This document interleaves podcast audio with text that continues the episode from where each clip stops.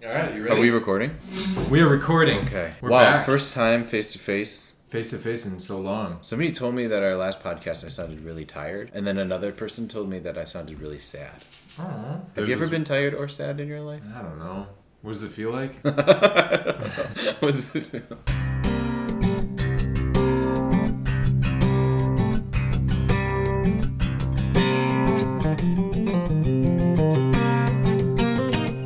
you guys are saying like, yeah, this is our first podcast back in the uh, the cottage. That's right. It's crazy. Well, here we are. Here we are. Things have changed, and yet nothing has changed. I know. Uh, topic for today. Yeah. What do we got? I wanted to uh, tell you a story. What a story. This sounds like too dramatic. Man, I, need, I feel like I need some coffee or something with me. I got a Lacroix. We're good to go. Like, wow. Story, man. Not really a story, just you know a thing that happened. So when I was in DC, I visited a friend. Uh, well, a friend came and picked me up, and we visited another mutual friend, his brother-in-law and sister, who lived maybe like a half hour away. So my friend, he is sort of anti-technology. He doesn't have a smartphone. He doesn't watch that much TV, movies. Yeah. He reads a lot. But uh, so one of his birthdays, he asked his mom for an, a road atlas, and his mom didn't get him a road atlas, but got him a GPS. And he he started to use the GPS, but for some reason it broke, or maybe he needed to update with the maps and he didn't know how to do that. So he went back to his mom and asked him for a road atlas, and he got one. And the reason I uh, am bringing this up is because he came to pick me up from easily 45 minutes away into a neighborhood he'd never been to, and he didn't use a GPS or of or his phone. Wow. He he looked it up online before he left. He looked at an online map, and uh, rem- just memorized how to get to the place that I was at, and then to get back onto the highway to visit his brother-in-law and sister, which Oh, wow. I'm sure he's been to many times, but not from the place From that I where was he, at. he picked you up, yeah. And so I asked him about it, and I, I said, "Why do you do this? Like your life certainly would be easier if you had, you know, a smartphone with the Maps app. Not as good as the weather app, or according to the zombie app, but it would have the the map app." Yeah, yeah, yeah. uh, anyway, so he because he gets a certain amount of pleasure or he feels accomplished, a sense of accomplishment when he arrives at a place. And he used the word he feels like an adult. Hmm. And I think it made me think of like the number of times I ask myself, am I enough? Do I measure up? Am I mature or whatever, appropriate to my age and experience? And how I answer that is usually no, but for him it's like a little thing that it makes him feel like a sense of He's accomplished, yeah. adulthood. Makes him feel like a mature person. He knows how to get from A to B and doesn't have to rely on his phone. So I just was wondering, you know, do you have any I don't know. For me, it was insightful. Do you think that technology might impede somebody's ability to feel like a mature person or a person in general, just Yeah. a person with an intellect? Yeah. I guess the question is what it what does it mean to be an adult? How do you distinguish when you're an adult Yeah, and when you don't?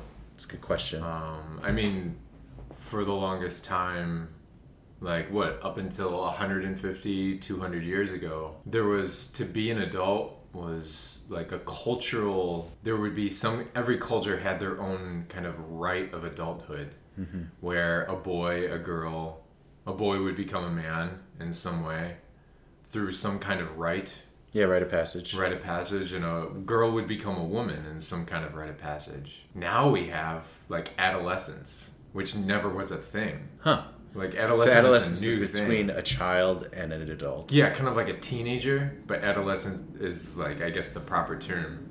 Okay. Uh, when man, I was listening I was I was listening to a podcast or something and it was I think it was Catching Foxes and then they they were talking about the idea of adolescence i don't know how to explain it but basically there was a point in time with marketing where uh, marketing and advertisements started turning towards young people and adolescents and teenagers to sell things instead of adults because um, that's where kind of like the pop culture was. That's where everything was leaning towards. And so instead of like targeting adults, you were targeting adolescents and teens who, for the first time since like 100 years or 150 years, kids are teaching other kids what it means to be a person. When for the longest time, adults were the ones who let their kids know who they were, kind of guided them towards adulthood and guided them towards life. But now we have social media, we have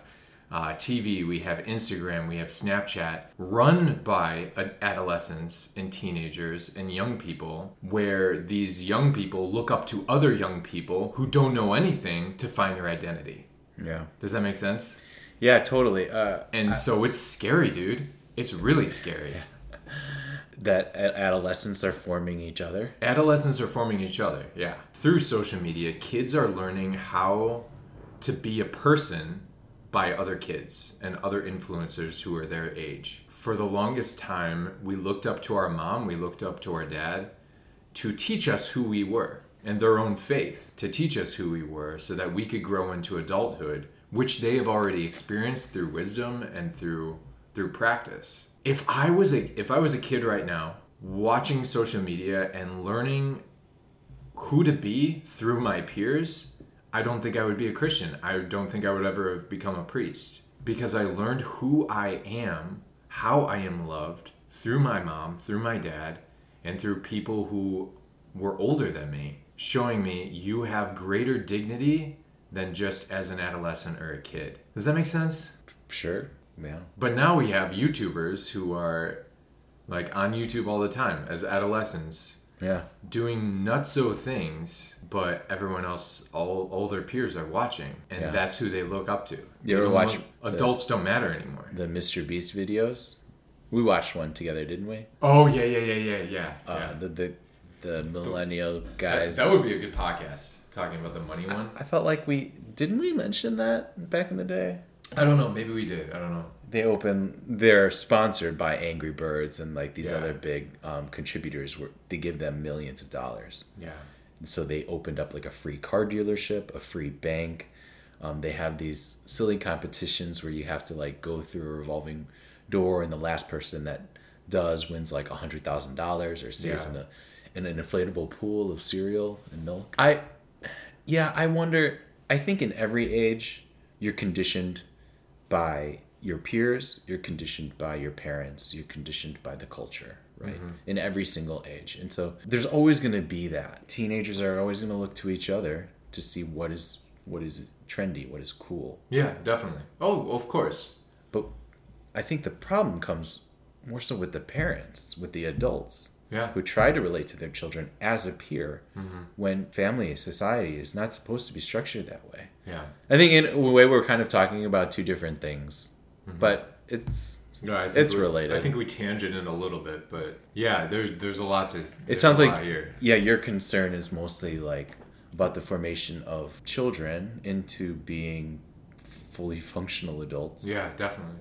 Yeah, and mine's more like culturally, like where Yeah. are we as a culture? Yeah. Should things remain the same? Like should an office be an office? Uh, should what does how does technology affect us culturally? I, I do. I think you gave a homily about the Zamboni parents. Did you talk about that in a homily? I don't know if it's in a homily, but it's certainly you like gave a in talk a talk. about it, Yeah. yeah. I get Like- that from Father Mike Schmitz. Hi, my name's Father Mike Schmitz, and this is Essentia Presents. Yeah, that's who talks about it. He talks about Zam- Zamboni parents being like the prevalent parenting style of the culture, where a parent wants to be like a Zamboni and create this clear, perfect, smooth, incredibly safe surface so that their kids can like coast through life. Whereas a Christian parent, the goal of Christian parenting is The goal of Christian parenting is to teach your child to be a strong witness to Jesus amidst pain and suffering. Yeah. So if there's no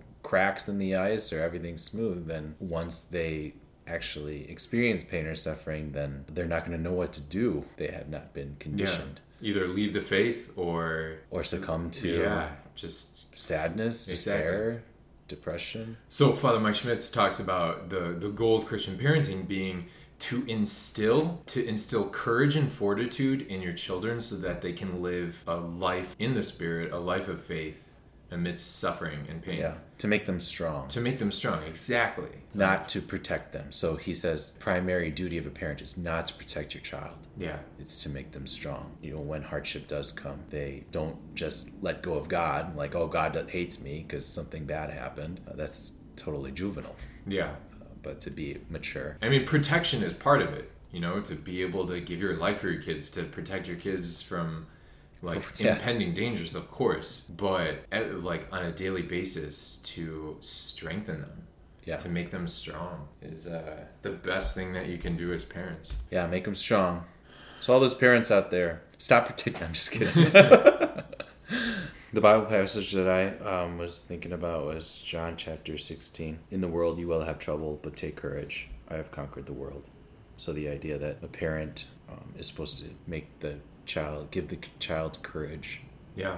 strength, Yeah, I love that. because Jesus says, In the world you will have trouble, but take courage, I have conquered the world. He who made us sustains us in all things and will protect us. I don't know, you got your hands full on this one. Hey, oh. Just sort of like two running po- podcasts side by Yeah, side. we talked.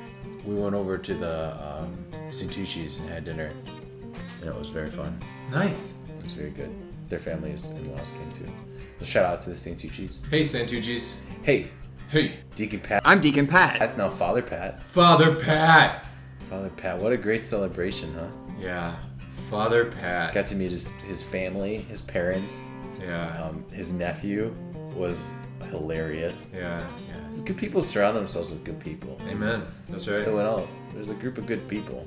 You want to shout out anybody? No, I got no one. I just got back, so people don't know I exist. Oh, they'll be coming to the door soon. No, Don't you wait. Mary Seat Quarantined is a Mary Seat of Wisdom dynamic original podcast.